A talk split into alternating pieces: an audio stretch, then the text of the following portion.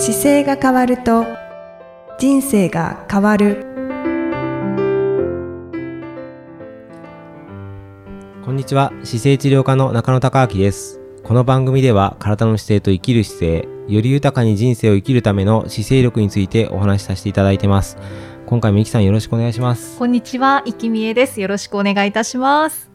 中野先生、はい。寒い日が続いております。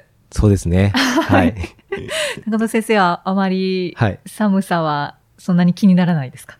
寒さはそうですね。外に出るときぐらいであんまりそう気に強いのかな。ああ、寒さに強いんですね。どうなんだろう。あんまりよ弱いと思ってないからかも。しれないちなみに暑さはいかがですか？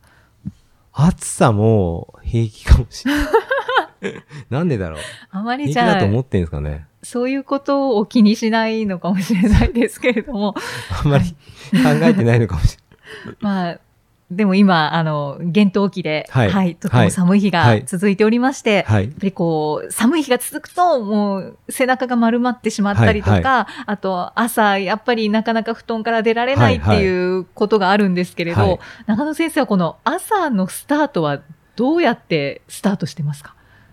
僕はですね、あの、布団の中で目が覚めて、そのままもうすぐ背伸びだけ一回するぐらいです。ああ。本当にぐーっと伸ばす背伸びを。はい、はい。で、あの、そうです。いあの、上向いて、だいたいそのま枕をすぐどけ、どけちゃうんですけど、枕どけて、そのままこう手前で、上で組むじゃないですか。はいで、真上にぐーっと伸ばすのと、はい。あと足のかかと側をぐーっと遠くに伸ばして背伸びをして、で、それで起きちゃうっていうのが一番簡単な起き方ですかね。うーんはじめ。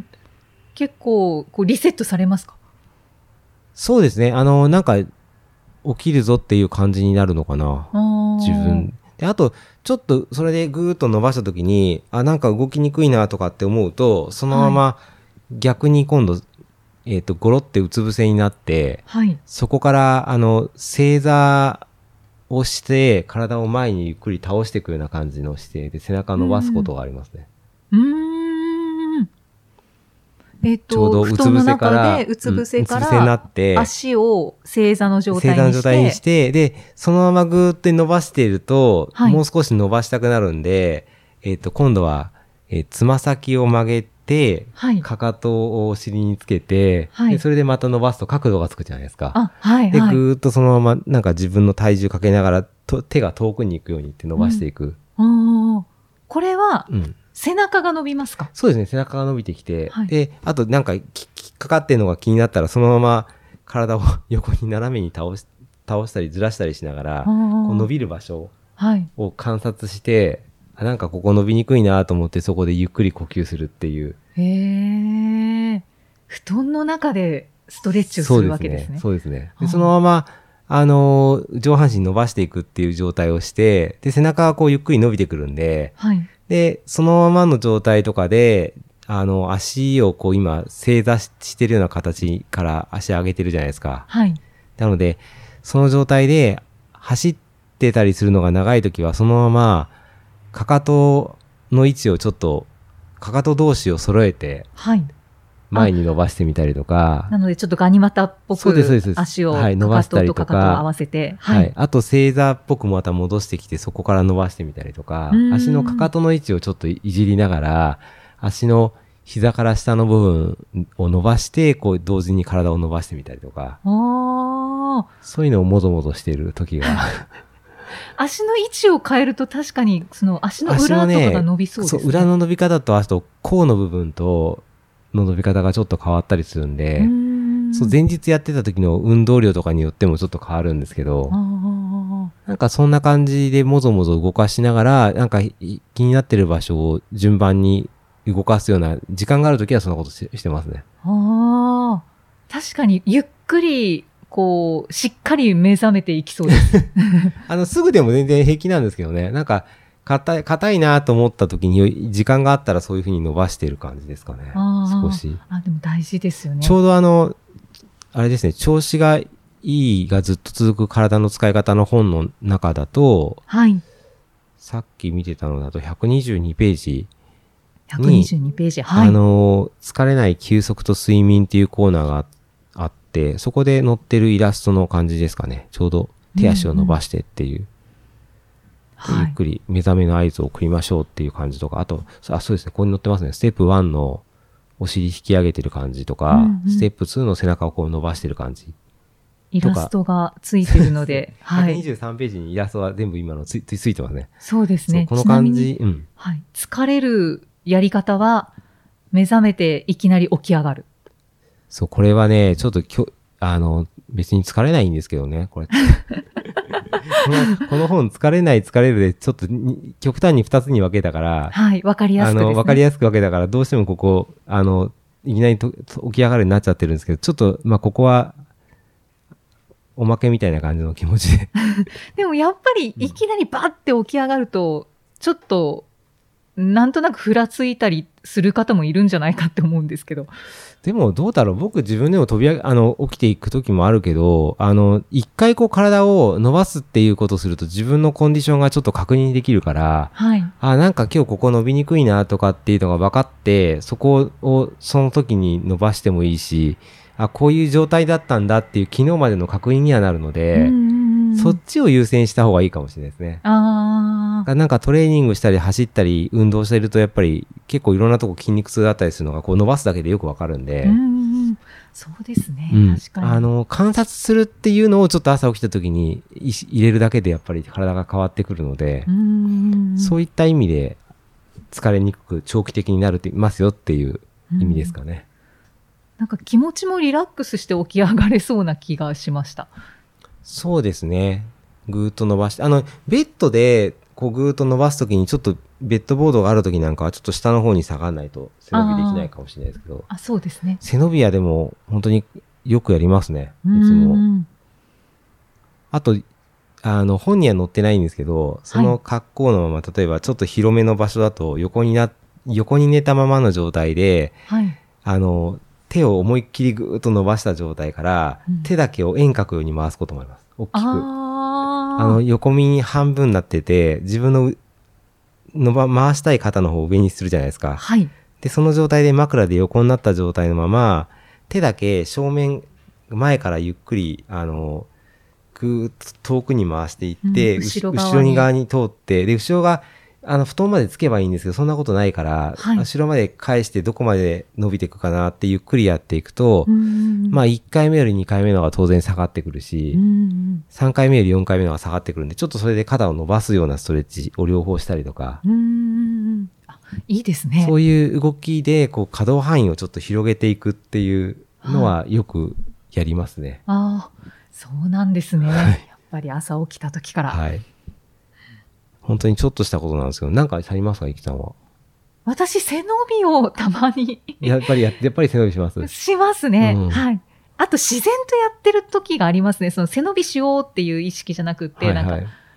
あの、起きる時に自然に、ううんうんうんーんって伸びをしてる。うんうん。はい。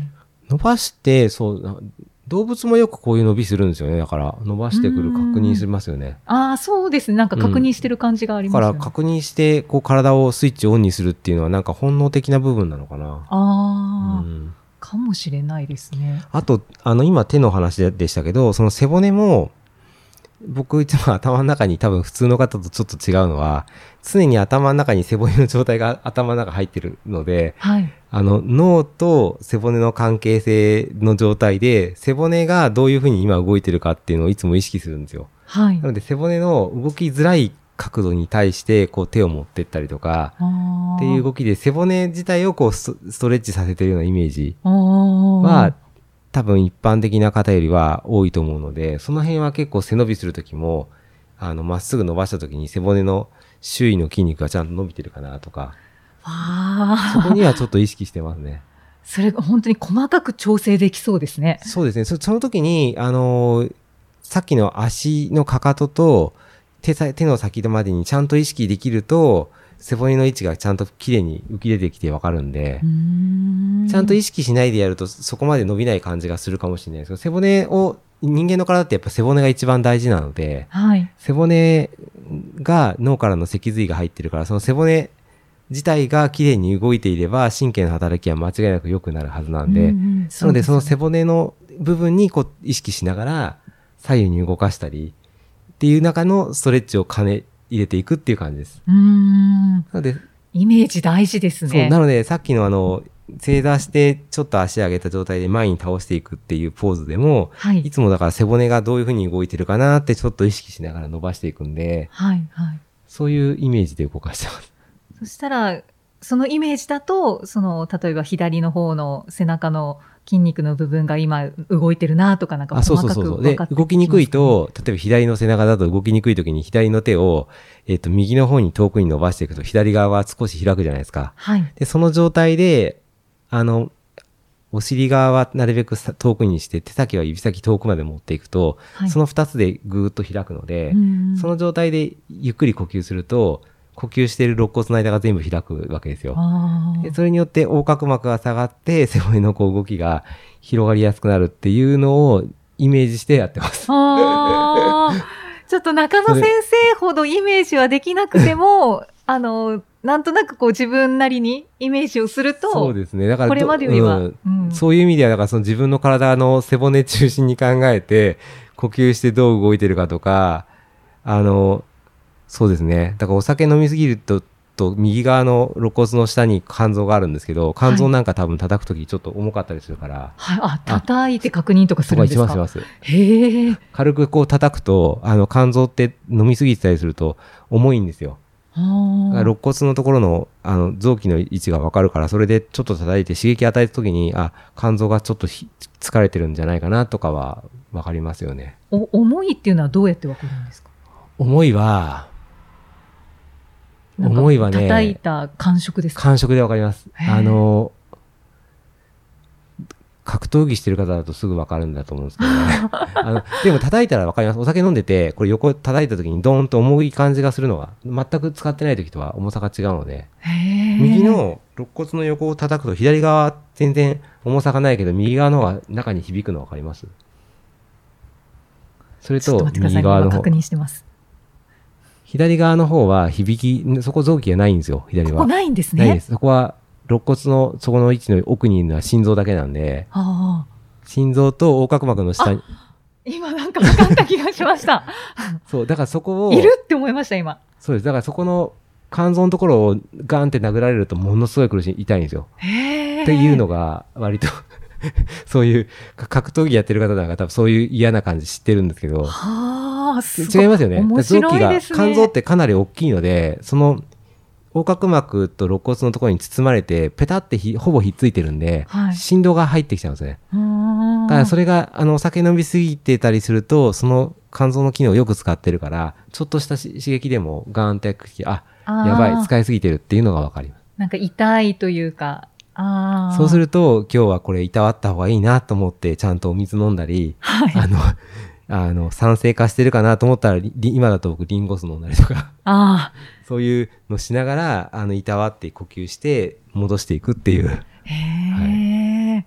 いや、中野先生の考え方というか、やり方が詳しく聞けて、貴重ですね。でもこれ僕がっていうよりは、僕の父親が普通にやってたことなんですけどね。ああ、そうなんですね。父親がやってたから、そういう意味では48年、49年間、父親がやってることをベースになんかそれを聞きながら僕もやってたから、中野家みんなやってるのかな？当たり前のことなんですそう、ね。なんかね、飲みすぎたら肝臓叩くと痛いっていうのは、へえ。昔からあ、もう、そう、それ当たりで、前なんだ。そうなんですよね。